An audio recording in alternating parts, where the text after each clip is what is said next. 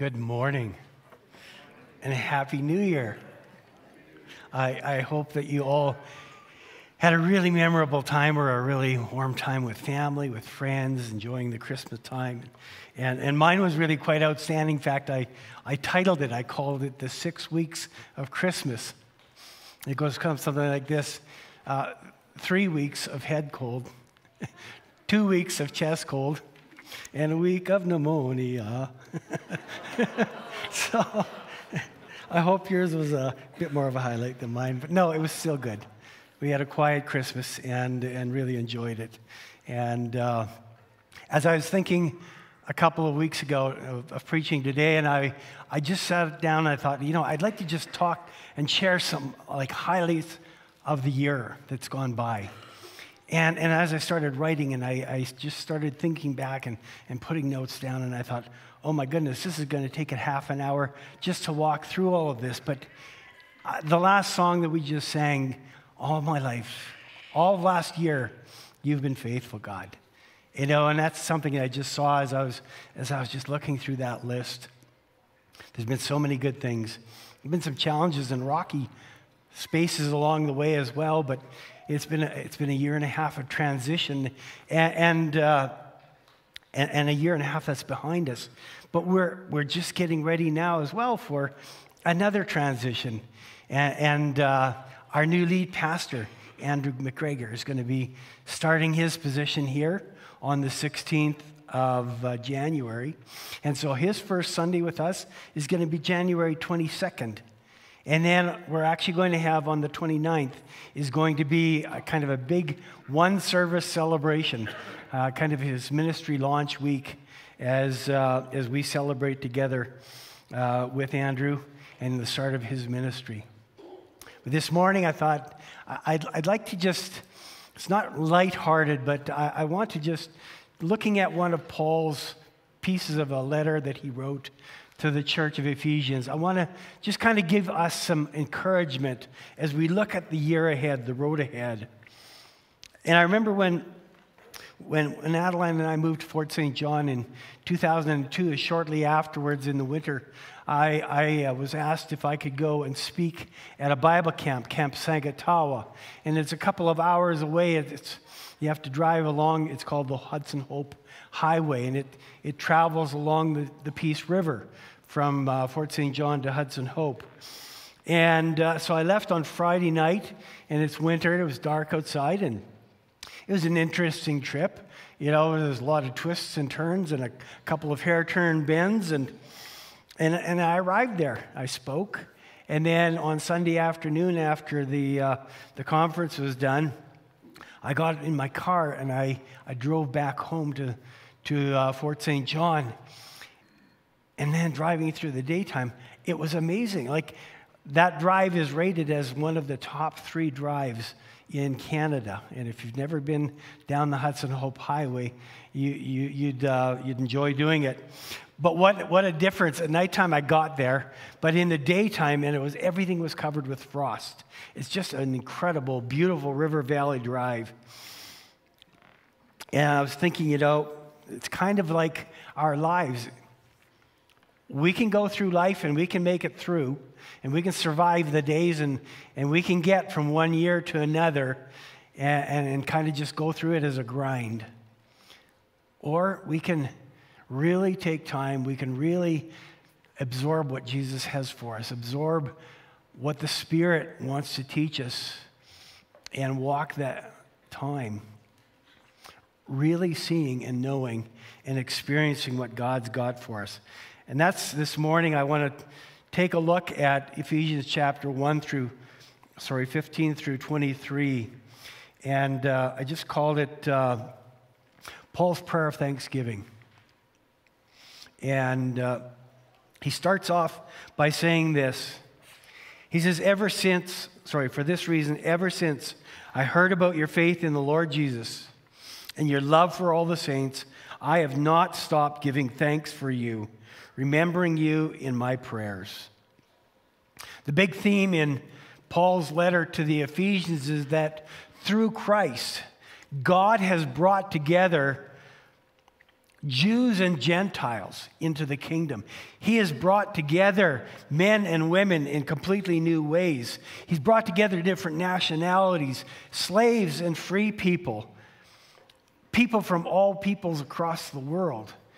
And, and he's brought them together into one people, into God's house, into God's people.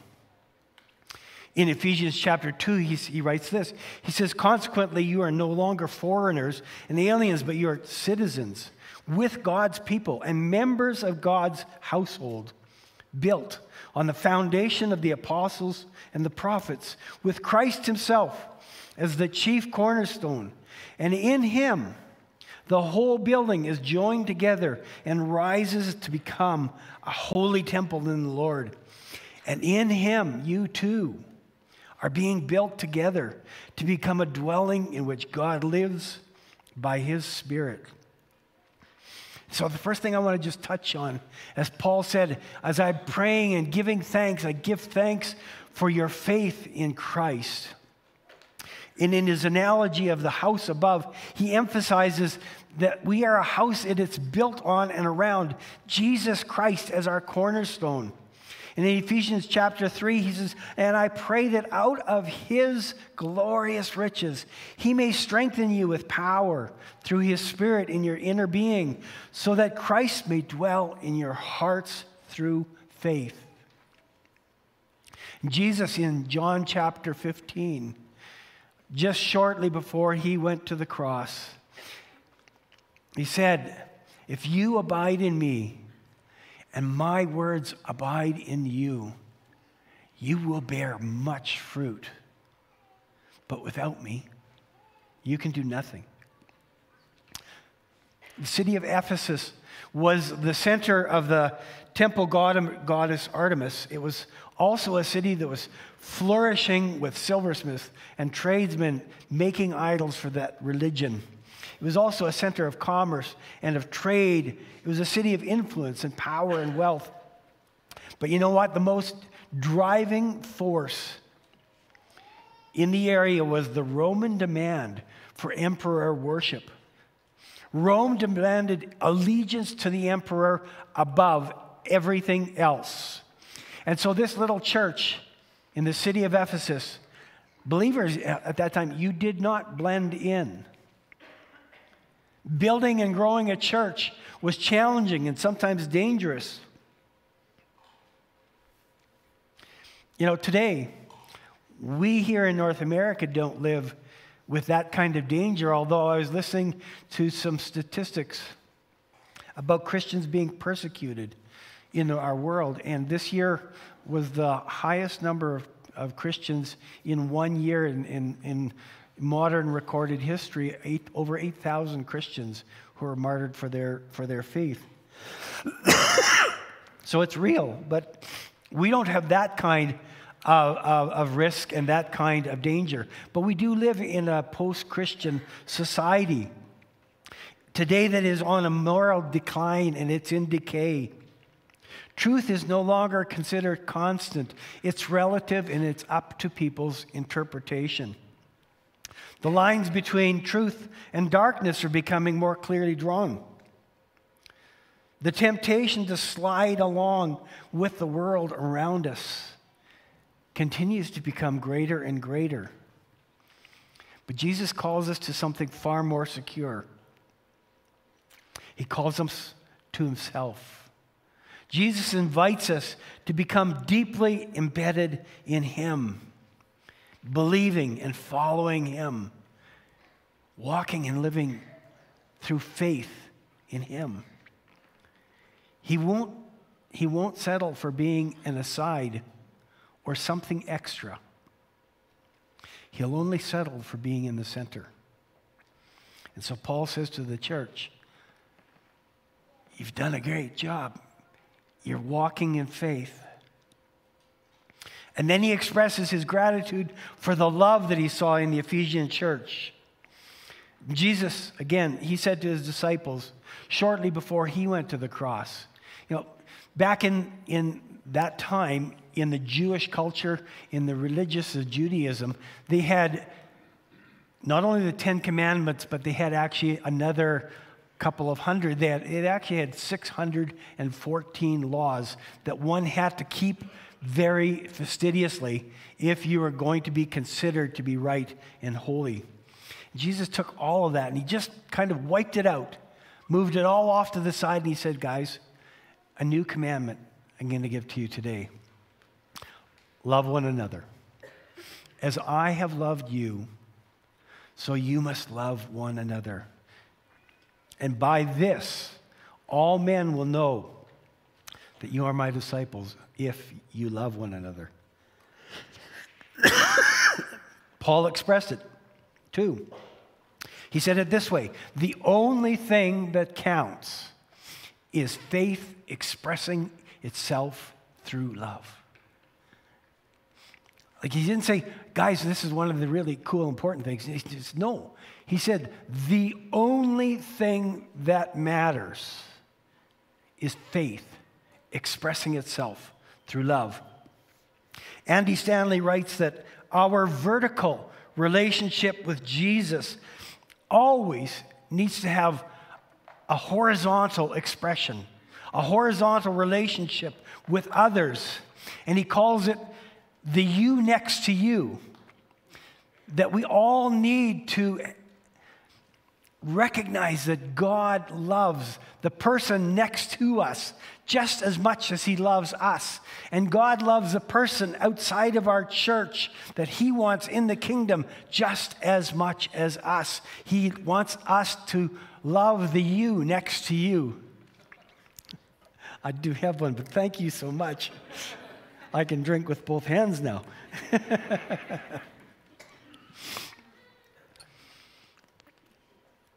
Jesus, the last night, demonstrated love. Took a towel, he wrapped it around his waist, he bent down, and then he washed his disciples' feet. It was the most menial task for the lowest servant in a house, and that was what Jesus chose to do to demonstrate what love is. And then he got up, put the towel away, and he said, Guys, now I want you to do this for each other. And in one of his last prayers on earth, Jesus prayed, He said, I pray for those who will believe in me through their message, that all of them may be one, Father, just as you are in me and I am in you. May they all be in us, so the world may believe that you have sent me, that they all may be one. What will people see when they see us and our relationships? And Paul, in, in the text, shifts his, his hopes or shifts, shifts, shifts his comments to his hopes for the church. The late newspaper publisher William Randolph Hearst was a man of incredible wealth and power, and at his peak, he owned 18 major newspapers across the world. He was an avid art collector and he invested a fortune collecting art treasures from all around the world. And one day, as he was reading a description of some valuable items, he just felt that he had to own them. So he sent his purchasing agent abroad to see if he could find them. And after months of searching, the agent reported that he had finally found the treasures. They were in Mr. Hearst's warehouse. He'd been searching frantically for treasures he already owned. Just didn't know it. We're meant to experience what Jesus called life to the full. And Paul encourages us and says, don't settle for anything less. And he says, God wants us to know him. And he wants us to know what he has in store for us. So in verse 17, Paul says, I keep asking that the God of our Lord Jesus Christ, the glorious Father, may give you the spirit of wisdom and revelation so that you may know him better. Rob Reimer, in his book Spiritual Authority, writes that God's intention for every believer is that we discover the spiritual freedom and the spiritual authority that are available to us. And they're available to us by being, he says, by being rooted in our identity in Jesus and expanding that identity through intimacy in time with our Father. And then it's activated by faith. You see, God really cares about us deeply.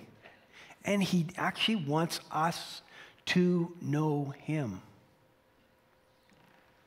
You know, I, I used to lead the Alpha course back in, in Fort St. John in the last church where I served. I loved that course, and, and one, it was a beginner course on the Christian faith.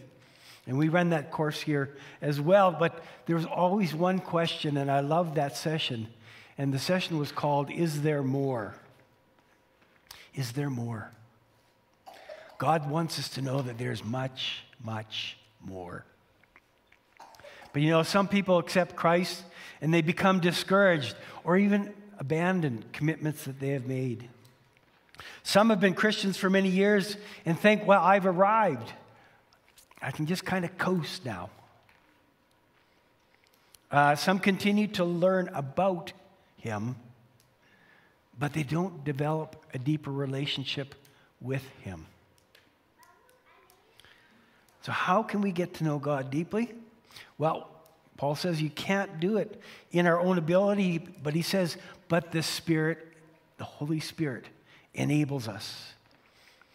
In 1 Corinthians, there's a bit longer of a description. He says, he says this He says, The Spirit searches all things, even the deep things of God. For who among men knows the thoughts of a man except the man's spirit within him. And in the same way, no one knows the thoughts of God except God's Spirit. We have not received the Spirit of the world, but the Spirit who is from God.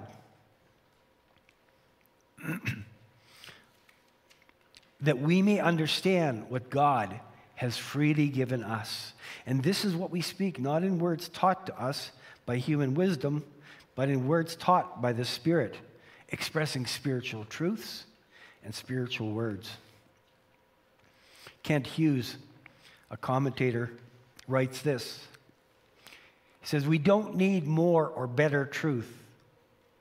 We need our spiritual eyes opened to the truths that surround us. The more control that we give to the Spirit, the more spiritual insights and blessings we'll receive. Spirit also teaches us through the Word. He helps us to understand God's Word fully and deeply.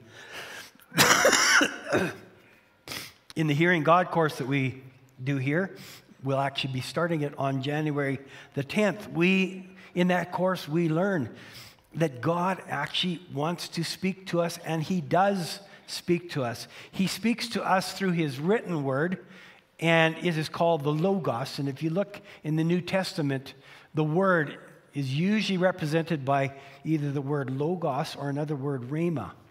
And so God speaks to us through His word. And every morning I sit down, I open up my scriptures, and I spend about 45 minutes reading and talking to God and asking Him to speak to me. And there are some days that I ask Him, you know, God, I. here's, here's where I'm at, God. You know, I need something for today. And, and, it's amazing that as I open his word, and I'm right now, I'm just reading through the Gospel of Luke, and his word speaks to me. God also speaks to us uh, through his spoken word. It can be just uh, a thought that he puts into our mind, that the Spirit puts into our mind. It can be uh, some people hear from the Lord through visions or through dreams. Those are called Rhema words. And that is God, actually, the Holy Spirit, speaking out spoken words to us. And then there's experiential knowledge. And the Spirit wants us to learn through our experience together with God. Reimer again writes, he says, There are no shortcuts to intimacy with God. We will not know Him deeply unless we take time to be with Him, not asking for things from Him. Do you get that? We need to take time and give time to God just to be with Him, not asking for things from Him, because He wants us to know more. And you know, the more that I get into that place of knowing that I'm in God's presence, it's overwhelming. And it makes me want more. And Paul moves on to, to encourage us to see God's purposes. He's got three things that he highlights. The first one is, is the, the greatness of God's plan. And he says, We have this incredible hope and inheritance he says, I pray that the eyes of your heart might be enlightened in order that you might know the hope to which He has called you, the riches of His glorious inheritance in the saints. He wants us to know the hope that we have.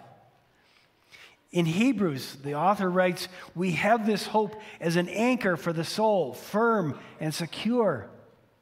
Our hope is not based on an idea or an ideology, it's based in a person and it's based on the completed work of Jesus on the cross and the absolute security of his promise of salvation to us. Last week, I was listening to an interview of a celebrity who's on the news quite regularly and was asked about the end of life. And the individual said, When that day comes and you go up to the pearly gates and you're walking up the stairs, and you see God in front of you and He asks you that question, and I'll say, Did I do a good job? I hope He'll say, Yes, you did. Come on in. I thought, How sad. That's not hope, that's wishing.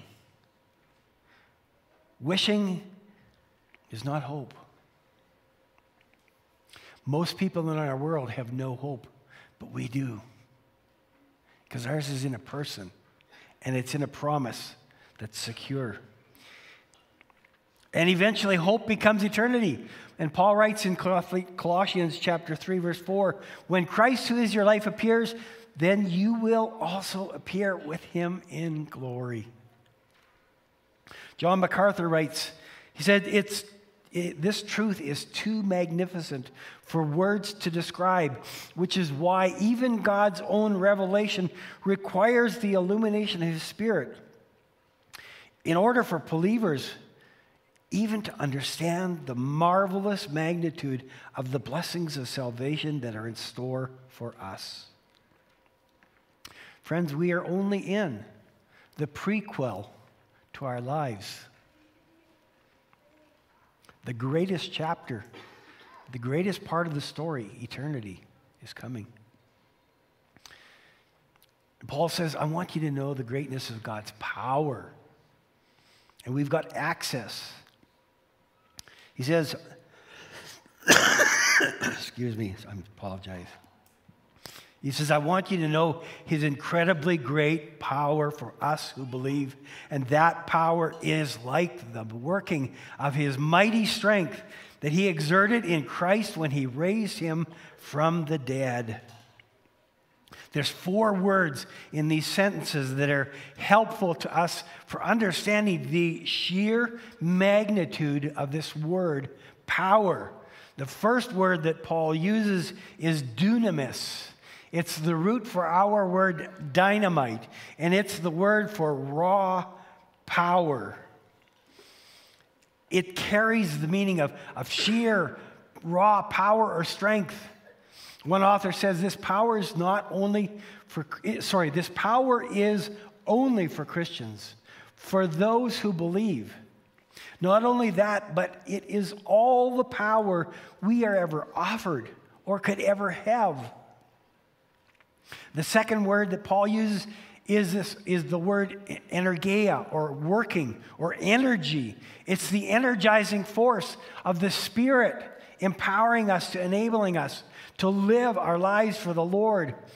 And the f- third word is kratos, and that word means strength.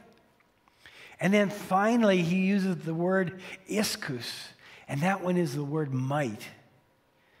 Carries the idea of transferred power or ability, God's power and ability transferred over to us. And it means real, effective power actually transfers through the Holy Spirit into our lives as believers to live effectively for God's glory. Friends, God has given us supernatural power, working, strength, might, and it's real. You know, many of us face times of doubt in our lives. We might face hurdles in life or even despair when we face difficulties, whether it's in our families or with our health, with finances, even with the events happening in our community and our world around us. But we can overcome all of that because God has, through Christ, by the power of the Spirit, made it available to us. I know in November we had uh, uh, a prayer healing prayer time after our service, after Barry Schmidt had preached a sermon on healing. And I know that Jesus touched many people's lives through that prayer time. I know of one story, we would kind of gather stories together of God's stories, of one individual who had instantaneous, miraculous healing right here on the floor as they were being prayed for. It's amazing.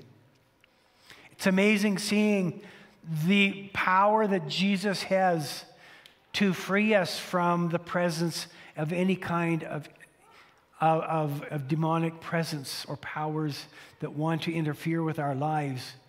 And in his authority, they have to just flee, they have to leave.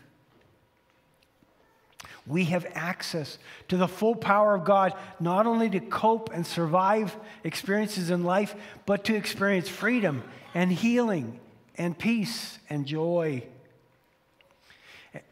And then, thirdly, Paul describes the greatness of Jesus, God's Son. He describes Christ's unrivaled authority.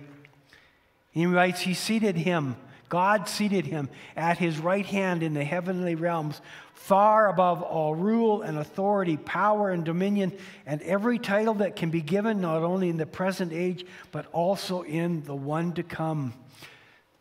Paul moves from God's might to the authority of his son Jesus. When Jesus had completed his work on earth, Christ returned to his former position of absolute authority. And Christ's position, as Paul states, is far, it's not even not, it's not above, but it is far above every other power or dominion or rule or authority, every title that can be given, not only in the present age, but in the one to come. And he placed everything under Jesus' feet. In Paul's time, spiritual, supernatural beings and forces were thought of to have different levels.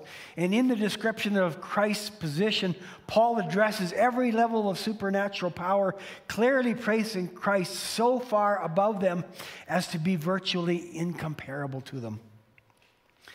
Friends, there is a cosmic supernatural war between God, his angelic hosts, and between Satan and his demons. But Satan has only one goal and that is our destruction. And he tries to thwart God's plan from the very beginning. And he's a constant enemy of the kingdom.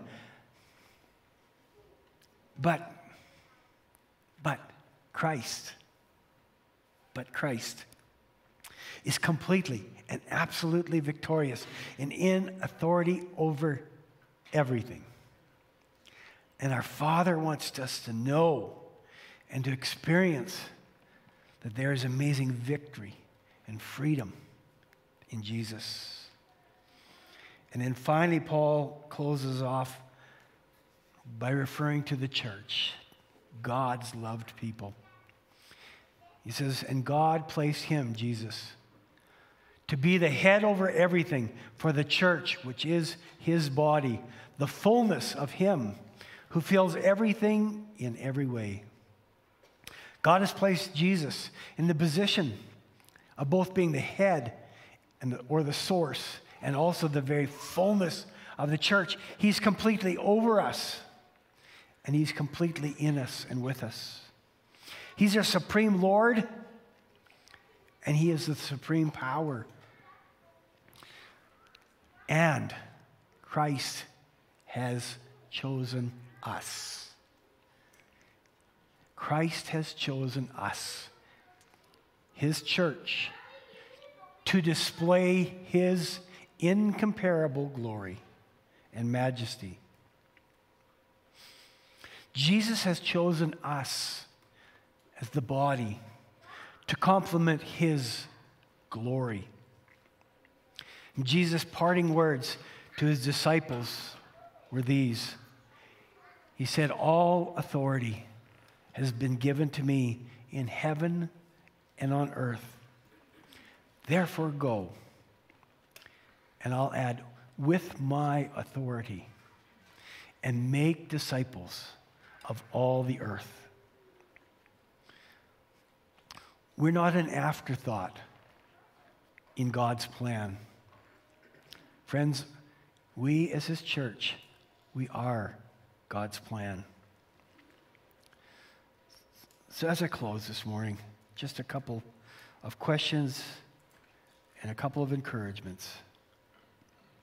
Do you ever wonder where you fit or how you fit into the big picture or purpose of life? Do you ever ask yourself, do I really matter to God? Do you ever wonder, uh, what difference can one church make? Friends, the kingdom of heaven is here. His name is Jesus. As we look forward this year, as we look ahead to this year, number one, let's stick to Jesus in faith every day. And secondly, let's love deeply, no matter what. To the you next to you, whomever Jesus chooses that person or those people to be. And let's be encouraged. God's provided us with absolute security in who we are in Christ and the hope of our glory in store for us. Our Father God wants to know us, and He wants us to know Him and His purposes deeply. And most importantly, God has given us His Son, absolutely supreme, absolutely faithful, for each and every one of us, and in us and through us, His church. Friends, the new year looks bright. Amen. as, I, as we close this morning, as we do each Sunday, we have opportunity uh, for prayer at the front. And uh, if there's anything that you'd like to have prayer for, whether it might be healing prayer, maybe something that you're kind of battling through, whatever it might be, we'll have a team of folks up here who would love to pray together with you, or you can just stay where you are to pray as well. And uh, we uh, we have a bit of time on our hands. I think there's still coffee. If you want to hang around for a cup of coffee and ask each other how your Christmas was, how your New Year's was, we invite you to do that as well. But as I close, I just want to wish you these words from 2 Corinthians. May the grace of the Lord Jesus Christ and the love of God and the fellowship of the Holy Spirit be with you all. Have a good week.